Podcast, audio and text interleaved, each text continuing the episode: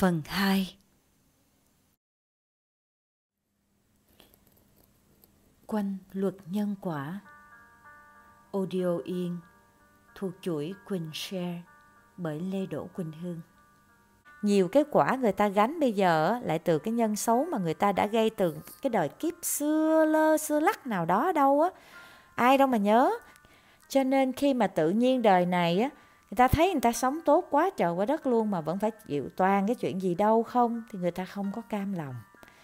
Trong khi nếu được sinh ra may mắn, mọi chuyện thuận buồm xuôi gió, gia đình khá giả, mặt mũi đẹp đẽ, cao ráo, vân vân, thì nhiều người không ý thức được rằng đó chính là một phần quả ngọt của những gì bạn đã tạo ra nhân tốt đẹp từ nhiều đời kiếp trước, mà họ chỉ đơn giản cho rằng tự nhiên nó được vậy á rồi cái mình xài vốn có sẵn của mình thả ga luôn. Ăn xài, tiêu pha, rồi đi chơi bời lêu lỏng. Chẳng tập trung vô trong cái chuyện đầu tư, tạo thêm những cái nhân tốt đẹp khác. Để mai mốt mình còn có cái mình thu hoạch cho mấy vụ mùa sau chứ? cái là chừng nào mình xài hết trơn luôn những cái quả đẹp đó, mình sẽ tuột dốc không phanh vì nhân đẹp của mình đã cạn. À cha mình nghĩ tới đó xong cái mình thấy tắc tị luôn và mọi sự hiểu biết đành dậm chân tại chỗ ở đó cho đến đầu năm 2017 mình được đi sang Ấn Độ. Ừ.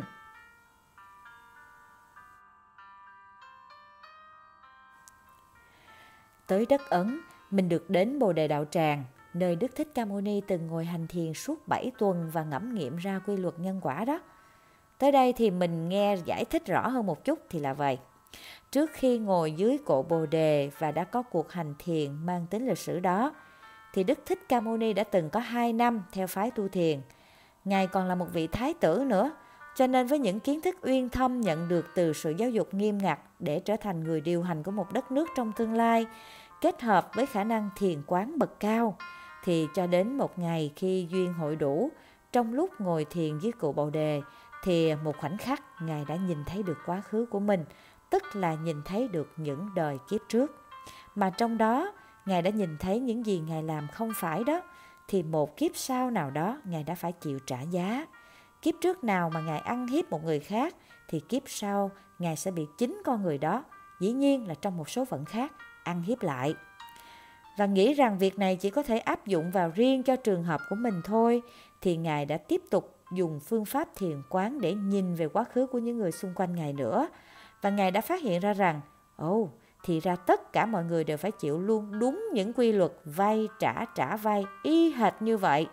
Và thế là Ngài đã rút ra một kết luận quan trọng, gieo nhân nào ác sẽ gặp quả đó và không thể tránh thoát.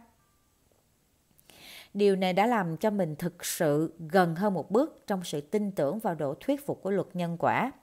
Tuy vậy con người lý tính ở trong mình, à cái con người mà bây giờ mình à, nghiên cứu nhân số học mình biết rồi, con người có mũi tên thấy mới tin, đó là mũi tên 147.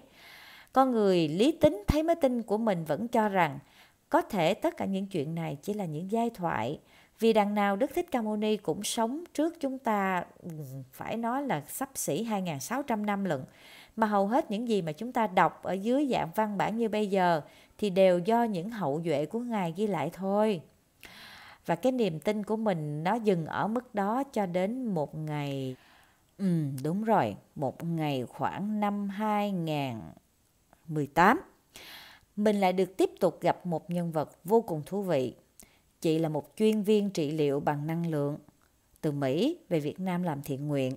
Và mình thực lòng nghĩ là với cương vị của chị hả, chả cần gì chị phải nổ hay gây ấn tượng gì cho mình hết. Và trong những cuộc trò chuyện với nhau thì chị có cho biết là chị cũng là một người thực hành thiền nhiều năm rồi. Và trong một ngày nọ, trong một phút giây chị ngồi nhắm mắt lại và hành thiền á, thì đột nhiên trong một khoảnh khắc Trước đôi mắt nhắm của chị chợt như nhìn thấy những hình ảnh như là ở trong một cái thước phim cũ vậy đó. Và trong cái thước phim đó đó, chị nhìn thấy một ngôi chùa cũ kỹ. Trong đó có một vị ni cô mà gương mặt y chang chị luôn. Chính là chị chứ còn ai nữa. Và ở đó còn có những người Phật tử đến viếng chùa.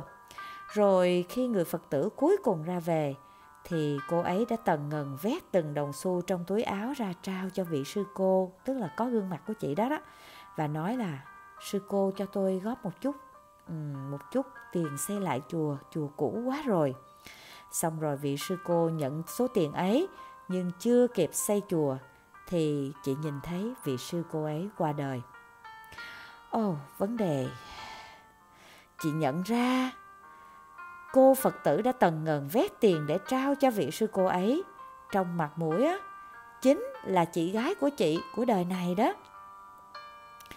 Ta nói ra khỏi thời thiền á chỉ ngồi bần thần và ngẫm thấy là quả thật như vậy đúng là những người thân của ta kiếp này luôn có một cái mối quan hệ qua lại gì đó với ta ở một đời kiếp nào đó trước đây và quan trọng hơn chỉ một ngày sau khi nhìn thấy thước phim này trong thời thiền chị gái của chị gọi điện qua nói chị nghĩ rồi em ơi chắc là mình phải gom góp tiền để dành xây chùa quá à. Và đáng kinh ngạc hơn, cái quá trình nhiều tháng sau đó, chị chuyên viên trị liệu này đã phát hiện ra nhiều khoảnh khắc á, từ bên Mỹ á, chị đã phải vét túi từng đồng cuối cùng để gom góp gửi về cho người chị gái góp tiền xây chùa ở quê chị. Đúng y như cái cách mà chị đã từng thấy cô Phật tử kia vét tiền trao cho vị sư cô là chị trong cái thước phim đó. Ồ, oh, điều này quả thật gây cho mình không ít ấn tượng. Hóa ra là nếu mà người ta có thể hành thiền một cách thật là nghiêm mật và đều đặn dài lâu, thì trong một thời thiền sâu nào đó, vào một khoảnh khắc xuất thần nào đó, người ta có thể bất chợt nhìn thấy được một lát cắt nào đó của quá khứ vô lượng kiếp của họ. Và câu chuyện này làm cho mình bắt đầu nhớ lại một giấc mơ thật là lạ mà một người họ hàng đã kể lại cho mình cách đây vài năm bà và mình khá là thân nhau và mình hiểu là để duy trì cái cuộc hôn nhân rất dài lâu và tương đối yên ắng này, thì bà đã chịu không ít ủy khuất cùng nhẫn nhịn trước sự ăn hiếp của người chồng, vốn tính khá gia trưởng và nghiêm khắc. Bà kể với mình là, có một lần, bà tự nhiên nằm mơ thấy cả ông và bà nha, nhưng mà trong một căn nhà nào đó lạ lắm chứ không có giống phải nhà của ông bà bây giờ, ở trong cái giấc mơ đó đó bà ăn mặc rất là tươm tất lụa là, ngồi ở trong nhà mát mẻ. Còn chồng bà đó, lúc đó đó, thì lại rách rưới như một gã ăn mày, rồi đi xin tiền về nộp cho bà. Và bà thấy là trong lúc đó đó, cái cảnh mà bà thấy trong mơ là bà đang mắng giết ông tàn nhẫn luôn, vì hôm ấy đi xin về cho bà được chỉ ít tiền thôi. Và trong cái giấc mơ đó thì rõ ràng họ không phải vợ chồng, mà là một cái mối quan hệ là chủ và có một cái, gọi là, chủ đi cai quản một người đi xin ăn. Và thức dậy bà bần thần luôn. Cái lúc đó mình nghe là mình đã hơi hơi, mình nghi nghi rồi. Nhưng sau khi mà mình nghe lại tiếp theo cái câu chuyện, gọi là, sư cô nhận tiền xây chùa và đời này phải phải, gọi là, góp móc tiền ra để trả lại để cho người chị gái xây chùa đó thì mình đã khá chắc chắn rồi. Giấc mơ mà người họ hàng của mình nhìn thấy đó, không phải là một giấc mơ ngẫu nhiên hay chỉ là một sản phẩm của trí tưởng tượng đâu. Nó chính là một dạng thước phim của một đời kiếp nào đó đã được lẻn vào trong giấc ngủ của bà, tương tự như là thước phim mà người chuyên viên trị liệu kia đã nhìn thấy trong một thời thiền. Và mình cũng nhận ra rằng tuy bà không nói, nhưng có lẽ bà đã hiểu có lẽ vì một kiếp trước nào đó bà từng ăn hiếp cái người mà mà từng đi xin ăn về nộp cho bà đó. Cho nên kiếp này bà phải trả để làm vợ của ông. Và để cho nhận lại được cái sự gọi là hà khắc cũng như là ăn hiếp của, của chồng mình đời này. Và đó có thể là một trong những nguyên nhân quan trọng khiến cho bà chịu chấp nhận nhẫn nhịn sống cùng ông nhiều năm mà không một lời oán thán. Tất cả những mẫu chuyện riêng lẻ này một khi sâu chuỗi lại với nhau đã cho mình một nhận thức rất là quan trọng. Luật nhân quả không hề là một hệ thống lý thuyết sáo rỗng để người ta đem ra hù nhau hay là để truyền đạo cho nhau. Trái lại, nó vô cùng gần gũi, thiết thực và luôn đã và đang được áp dụng cho mọi trường hợp, mọi tình huống, mọi chúng sanh. Chỉ có điều là ai hữu duyên được nhìn thấy nó thì tin, còn ai chưa được thấy thì chưa chịu tin mà thôi. Uhm, vậy thì trong lúc đợi tới lúc mà chúng ta được hay bị nhìn thấy rồi mới chịu tin mà lúc đó đôi khi là những hoàn cảnh quá sức bi đát thì vì sao ta không cố gắng nhìn nhận vấn đề rõ ràng thông qua những câu chuyện của những người khác mà bạn tham khảo được nếu bạn luôn ịnh cái luật nhân quả này ở trong đầu bỏ nó vào trong mọi suy nghĩ mọi hành động mọi phát ngôn của bạn thì bạn sẽ nhận ra rằng bạn sẽ bớt dạng tay làm nhiều thứ lắm, mình nói thiệt. Nhỏ nhỏ đó hen, thì bớt tiện tay giết con kiến khi không nhất thiết phải làm như vậy. Bởi vì bạn phải tin rằng bạn giết nó bữa nay đi, rồi sẽ có lúc nó giết lại bạn. Hoặc là bạn sẽ bớt tiện tay gõ một câu hạ nhục người khác trên mạng xã hội. Bởi vì bạn biết là bạn làm như vậy đi rồi một đời kiếp nào đó, hoặc là một lúc nào đó trong tương lai, bạn cũng sẽ bị người ta hạ nhục lại y như vậy. Hoặc giả bạn sẽ không dám mạnh tay chiếm đoạt lấy chồng hay vợ của một người khác, nhân danh là bạn yêu người đó. Bởi vì bạn biết là nếu ngày hôm nay bạn làm như vậy, sẽ có một đời kiếp nào đó bạn sẽ bị giật chồng, giật vợ, đau khổ tột cùng, y như người ta bị bạn làm như vậy ngày hôm nay. Lớn hơn thì bạn sẽ không dám lấy cái gì đó của công làm của riêng. Bạn sẽ không dám dùng những thủ đoạn xấu xa, bất chấp hết tất cả chỉ để mưu lợi cho cá nhân hoặc là một lợi ích nhóm mà có thể tàn hại cuộc sống của những người khác.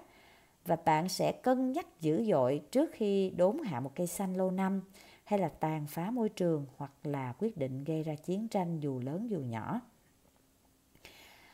Có rất là nhiều những ví dụ xung quanh mình mà chỉ cần bạn nhìn thôi, bạn quan sát và bạn biết luật nhân quả thôi, bạn sẽ thấy bạn không dám làm nhiều thứ lắm.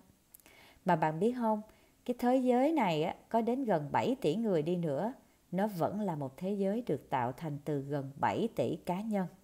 Chưa kể muôn vàng chúng sanh như muôn thú, côn trùng, thực vật, vân vân.